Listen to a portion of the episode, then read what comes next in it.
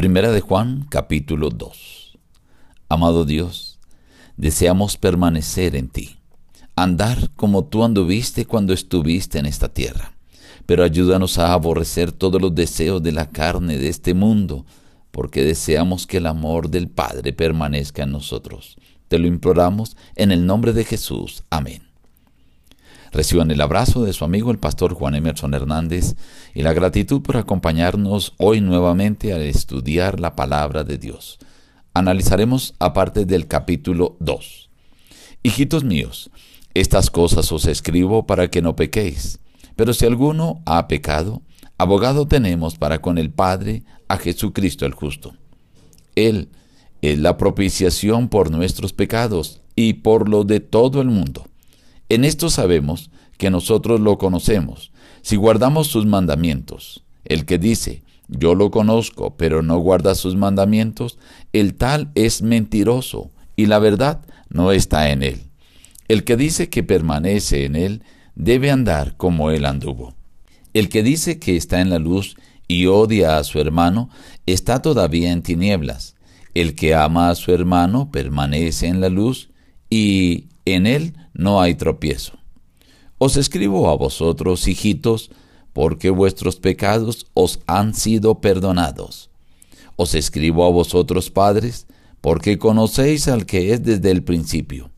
Os escribo a vosotros, jóvenes, porque habéis vencido al maligno. Os escribo a vosotros, hijitos, porque habéis conocido al Padre. Os escribo a vosotros, jóvenes, porque sois fuertes, y la palabra de Dios permanece en vosotros, y habéis vencido al maligno. No améis al mundo ni las cosas que están en el mundo. Si alguno ama al mundo, el amor del Padre no está en él, porque nada de lo que hay en el mundo, los deseos de la carne, los deseos de los ojos y la vanagloria de la vida, provienen del Padre sino del mundo, y el mundo pasa y sus deseos, pero el que hace la voluntad de Dios, permanece para siempre. Hijitos, ya es el último tiempo. Ahora han surgido muchos anticristos. Por esto conocemos que es el último tiempo. Salieron de nosotros, pero no eran de nosotros, porque si hubieran sido de nosotros, habrían permanecido con nosotros. Pero salieron para que se manifestara que no todos son de nosotros. Todo aquel que niega al Hijo tampoco tiene al Padre y el que confiesa al Hijo tiene también al Padre. Y esta es la promesa que Él nos hizo, la vida eterna. Veamos algunas enseñanzas de este capítulo. Lo primero es una promesa maravillosa. Dios desea que no pequemos, pero Él conoce nuestra condición. Dice, si alguno ha pecado, abogado tenemos para con el Padre, a Jesucristo el justo. Qué maravillosa promesa, qué maravillosa bendición, qué hermosa esperanza. Todos hemos pecado. Y esto nos hace sentir indignos, sin opción, destinados a la perdición. Pero el Señor dice, no, tenemos un abogado, un abogado justo, y ese es Cristo Jesús.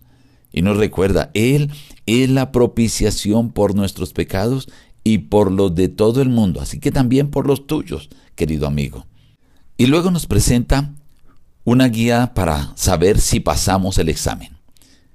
Dice, en esto sabemos si nosotros le conocemos. ¿Cómo sabemos si conocemos a ese que es nuestro abogado, que es nuestro intercesor, la propiciación por nuestros pecados? Dice, si guardamos sus mandamientos.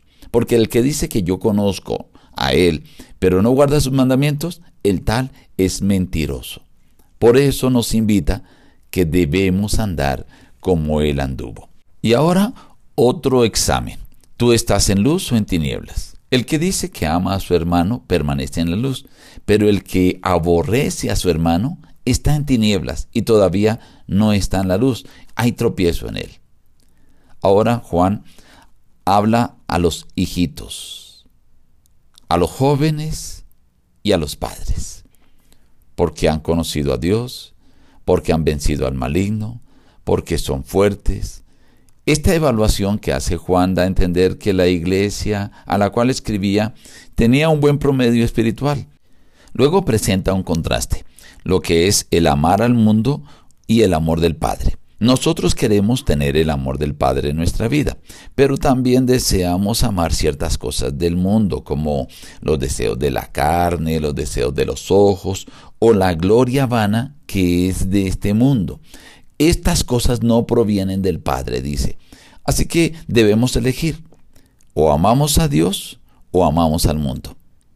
El Señor desea que el amor del Padre permanezca en nosotros, porque el mundo y todas las cosas que éste ofrece pasan, pero el que ama la voluntad del Padre permanece para siempre.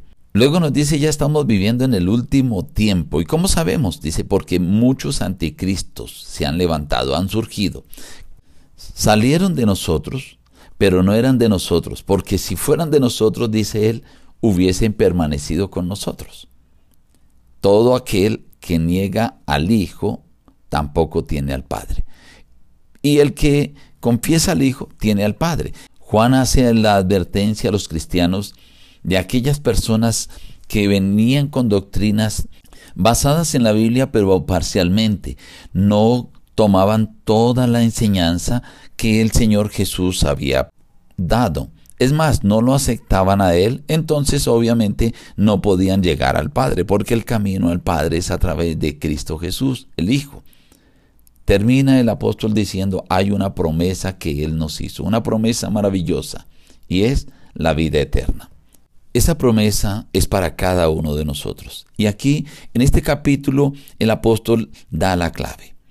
Debemos permanecer en Cristo andar como él anduvo, aborrecer los deseos de los ojos pecaminosos, los deseos de la carne, los deseos de este mundo, y permitir que el amor del Padre more en nosotros. De esta forma podremos tener la seguridad de que esa promesa será para nosotros.